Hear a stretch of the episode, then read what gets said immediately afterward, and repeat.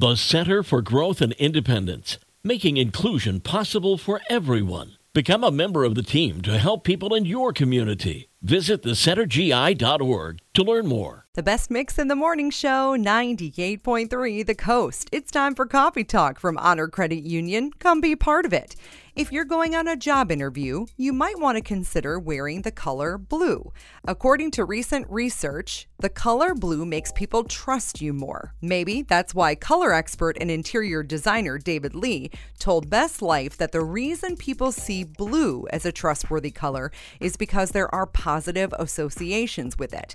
After all, blue is the color of the sky when it's beautiful out, the ocean, but they do say you may want to skip green. Researchers found that the color green is associated with motivated and ambitious people, which you might think, but wait a minute, those sound like good traits.